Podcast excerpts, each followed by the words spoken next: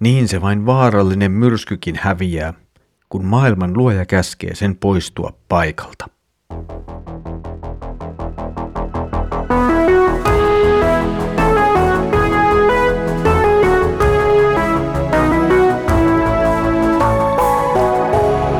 Kirjoitusten pauloissa.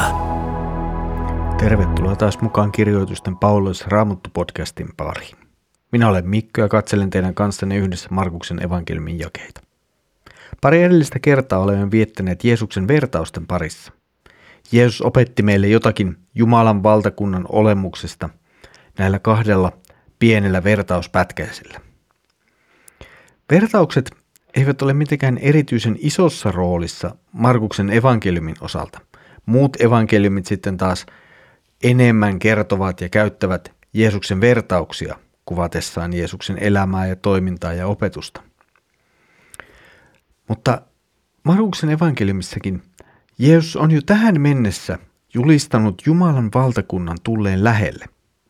Hän on tehnyt ihmeitä ja näin osoittanut sekä Jumalan valtakunnan tulemisen että jotakin omasta olemuksestaan. Vertaukset toimivat osana tätä Jumalan valtakunnan tulemisen julistamista. Erityisesti Nuo Jeesuksen vertaukset, joita hän edellä on puhunut, kutsuvat meitä kuulemaan ja ymmärtämään. Nyt siirrymme hivenen toisenlaiseen kohtaukseen. Siirrymme katselemaan Jeesuksen olemusta toisenlaisen tapahtuman kautta. Jeesus tekee jälleen kerran ihmeen. Ja nyt tuo ihme on jotakin sellaista, mitä hän ei ole aikaisemmin tehnyt. Luemme Markuksen evankeliumin neljännen luvun jakeet 35 ja sieltä jakeeseen 41 asti. Samana päivänä illan tultua Jeesus sanoi opetuslapsilleen, nyt lähdemme vastarannalle. Opetuslapset lähettivät väen pois ja nousivat veneeseen, jossa Jeesus jo istui. Muitakin veneitä lähti hänen mukaansa. Äkkiä nousi kova myrskytuuli ja aallot löivät veneeseen – niin että se oli täyttymäisillään. Mutta Jeesus vain nukkui veneen perässä nojaten pään aluseen. Opetuslapset herättivät hänet ja sanoivat, opettaja, etkö näe, me hukumme. Silloin hän nousi, nuhteli tuulta ja käski merta, vaikene, ole hiljaa. Tuuli asettui ja tuli aivan tyven. Jeesus sanoi heille, miksi te noin pelkäätte? Eikö teille vieläkään ole uskoa? Silloin suuri pelko valtasi heidät ja he kyselivät toisiltaan, mikä mies tämä oikein on? Häntähän tottelevat tuuli ja aallotkin. Jeesus päättää lähteä kohti pimenevää iltaa seilaamaan opetuslastensa kanssa kohti Genesaretin järven vastarantaa. Mitä ilmeisimmin tuo illan tuleminen ei ole ihan mikään pieni sattuma tässä kertomuksessa. Ilta on juuri se aika, jolloin Jumalan toiminta on jo aikaisemmin Markuksen evankeliumissa tullut esiin. Ilta on jollain tavalla erityinen hetki. Mutta siis, mitä onkaan nyt tulossa? Me siis tiedämme, että Jeesus on lähdössä opetuslastensa kanssa kohti järven vastarantaa. Tässä kohtaa kertomusta tulee esille toinen piirre ennen kuin siirrymme tuohon varsinaiseen tapahtumaan ja matkaan, järvellä. Nimittäin nyt tätä ennen, tätä matkaa ennen, Jeesus on julistanut evankeliumia ja parantanut sairaita juutalaisten asuttamilla alueilla. Toki siellä on ollut muutakin väkeä, mutta pääasiallisesti ollaan oltu juutalaisten asuttamilla alueilla. Hän on kuitenkin tullut jollakin tavalla torjutuksi siellä. Erityisesti kansan hengellisen johtajat ovat asettuneet vastustamaan Jeesusta hänen julistustaan ja toimintaansa. Ja nyt Jeesus on jollakin tavalla vaihtamassa maisemaa. Hän on ylittämässä Genesaretin järveä kohti aluetta, joka on selkeästi pakana-aluetta. Siis aluetta, jossa asui ilmeisen vähän tai ehkä ei ollenkaan juutalaisia. Markus siis siirtää Jeesuksen toimintaa vesimatkan kautta kohti uutta avausta Jeesuksen elämässä, julistuksessa ja toiminnassa. Nyt ollaan siirtymässä kohti pakanoita. Evankeliumia ollaan avaamassa ei ainoastaan juutalaisille, vaan nyt jo kaikille muillekin kansoille. Mutta eipä mennä liikaa asioiden edelle ja palataan tuohon veden matkaan. Jeesus siis lähdössä opetuslastensa kanssa ylittämään järveä, kun pimeä on laskeutumassa, tai on jo ehkä laskeutunutkin. Genesaretin järvi ei ole mikään ihan valtaisan suuri järvi. Se on noin 25 kertaa pienempi kuin Saimaa, jonka rantamaisemissa itse olen elämääni viettänyt ennen lähtöä ulkomaille reilu vuosikymmen sitten. Genesaretin järvi lienee leveämmästä kohdasta noin 16 kilometriä leveä, eli ei se nyt ihan pieni lätäkkö ole, mutta ei nyt mikään kovin suurikaan. Järven näennäistä pienuudesta huolimatta se sijaitsee sellaisessa paikassa, että järven ylle saattaa oikeasti nousta myrskyjä, jotka ovat todella vaarallisia. Nyt kun opetuslapset ja perätuhdella hirsiä vetelevä Jeesus joutuvat myrskyyn, niin se on todellinen vaara, joka ihan oikeasti voi hukuttaa veneen, jossa he matkaa tekevät. Opetuslasten huoli on siis hyvin ymmärrettävä ja aito. Samalla on kuitenkin aika vaikea ajatella, että tämä myrsky olisi noussut jotenkin sattumalta. Ja erityisesti kun Markus ei puhu mitään noista muista veneistä, jotka lähtivät seuraamaan Jeesusta ja niiden selviämisestä tästä myrskystä, näyttää sillä, että tapahtumilla on jokin selkeä päämierä. Ja myös sitä kautta Markus kertoo meille jotakin Jeesuksesta. Tämä ei tietenkään poista sitä historiallista tosiasiaa, että nyt meillä on käsissämme ihan oikea myrsky, ja opetuslapset ihan oikeasti pelkäävät, ja hän oikeasti huutavat henkensä puolesta.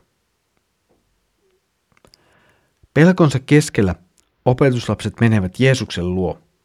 He etsivät apua Jeesukselta. Jollakin tavalla opetuslapset näyttävät ymmärtävän, kuka Jeesus on, mutta silti samalla he ovat vielä matkalla kohti ymmärrystä.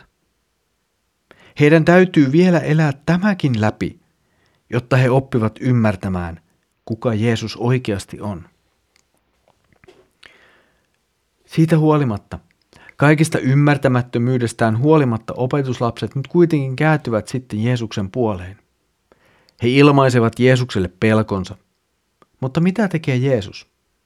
Hän oli siis nukkumassa. Myrsky ei tuntunut häntä ihan hirvittävästi haittaavan. Opetuslasten tuleminen kuitenkin herättää sitten Jeesuksen uniltaan. Ja sitten alkaa tapahtua. Tai ehkä paremminkin, tapahtumat loppuvat. Jeesus sanoo pari pientä sanaa ja myrsky on ohi. Opetuslapset eivät olleetkaan kuoleman omat. Jeesus saa myrskyn tyyntymään ja tulee hiljaista. Meri lakkaa myrskyämästä ja tuuli katoaa. Jeesus tekee nyt jotain sellaista, mikä ei ole mahdollista yhdellekään ihmiselle. Menneenä vuosina olen elänyt maisemissa, missä on ollut suomalaisittain kesä noin puolet vuodesta. Opin kyllä pitämään paljon auringosta ja lämmöstä. Nykyisin sitä sitten ei näytä olevan tarjolla ihan niin paljon täällä Saksan länsinurkalla. Muutaman kerran olisi mieleni tehnyt astella pihalle ja huutaa kylmä ilma pois sekä kutsua aurinko paikalle. Mutta eipä taitaisi siitä paljon olla hyötyä, ja luulen, että naapuritkin saattaisivat pitää minua tuossa tilanteessa, ei niin ehkä kovinkaan luotettavana ja haluttavana naapurina. Mutta riippumatta siitä, kuinka paljon haluaisin, että lämpötila täällä olisi päivittäin vähintään sen ihmiselle sopivan plus 25 astetta, niin se ei tule tapahtumaan. Ei ainakaan minun tahdostani. Mutta mitä tekeekään Jeesus? Hän pyyhkäisee koko myrskyn pois parilla sanalla. Vaikene, ole hiljaa, sanoi Jeesus. Ja se riitti. Pari sanaa ja myrsky katoaa. Tällainen on hän, joka on luonut tämän maailman. Kyllä, syntiinlankeemus on tehnyt Jumalan hyväksi luomasta paikasta meille jossakin tilanteessa vaarallisen. Mutta Jeesus korjaa myös tämän. Hän osoittaa, että hänellä on valta yli koko maailman, yli koko luomakunnan. Luonto ja luonnon voimat joutuvat tottelemaan luojaansa, eli Jeesusta. Jeesus siis osoittaa teollaan olevansa todellinen Jumala. Luonto ja luonnon voimat eivät voi hänelle mitään. Myrskyn täytyy väistyä, kun Jeesus niin sanoo. Myrskyn tyynnytettyään Jeesus moittii opetuslapsiaan. Opetuslasten ei tulisi ollut olla peloissaan, koska he olivat Jeesuksen kanssa. Opetuslapset olivat samalla saaneet kuulla Jeesuksen julistusta. He olivat saaneet nähdä hänen tekonsa. Heille oli paljastettu Jumalan valtakunnan salaisuus. Miksi ihmeessä he siis pelkäsivät? No, tietysti voi sanoa, että ensinnäkin siksi, että he olivat ihmisiä. He olivat normaaleja ihmisiä. Opetuslapset ovat kaukana kiiltokuvamaisesta ja täydellisestä Jeesuksen seuraajasta, joka ei tee virhettä, ei epäröi eikä pelkää. Ei, he tekevät tätä kaikkea. He epäröivät, he pelkäävät, he tekevät virheitä.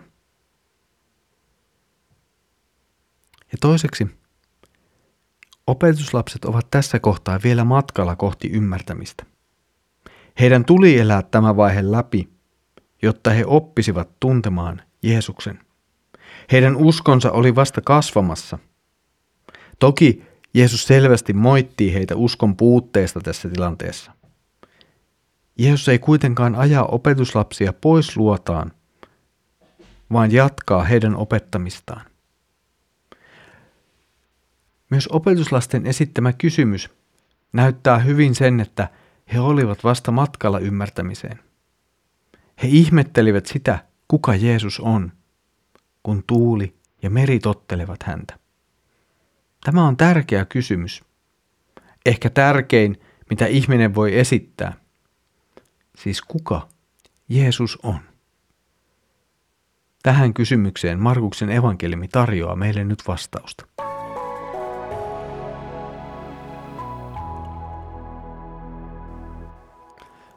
Kuka Jeesus on? Tässä kohtaa voisimme tehdä hypyn historiaan ja kuunnella neljännellä vuosisadalla eläneen Efraim syyrialaisen pohdiskeluja tämän tapahtuman äärellä. Efraim syyrialainen pohtii, laiva kantoi hänen ihmisyyttään, mutta hänen jumaluutensa voima kantoi laivan ja kaiken siinä olevan. Osoittaakseen, että edes hänen ihmisyytensä ei tarvinnut laivaa, hän la- laivan rakentajan yhteen kokoamien kiittämien lankkujen sijasta teki luomakunnan arkkitehdin tavoin vedet lujiksi ja liitti ne lujasti yhteen jalkojensa alla. Markuksen evankeliumi piirtää eteemme kuvan Jeesuksesta, joka on täydellisesti ihminen ja täydellisesti Jumala. Hän saattaa nukkua, mutta kuitenkin hän voi tyynnyttää myrskyn pelkällä sanansa voimalla. Tässä oli tämänkertainen kirjoitusten pauloissa raamattu podcast. Mukavaa, että olet jälleen ollut yhdessä mukana katselemassa Markuksen evankeliumin jakeita. Tästä jatkamme seuraavalla kerralla seuraavaan tilanteeseen, jossa Jeesus on jo pakanoiden parissa. Siitä siis seuraavalla kerralla. Mutta nyt Herramme Jeesuksen Kristuksen armo, Isä Jumalan rakkaus ja Pyhän Hengen osallisuus olkoon sinun kanssasi.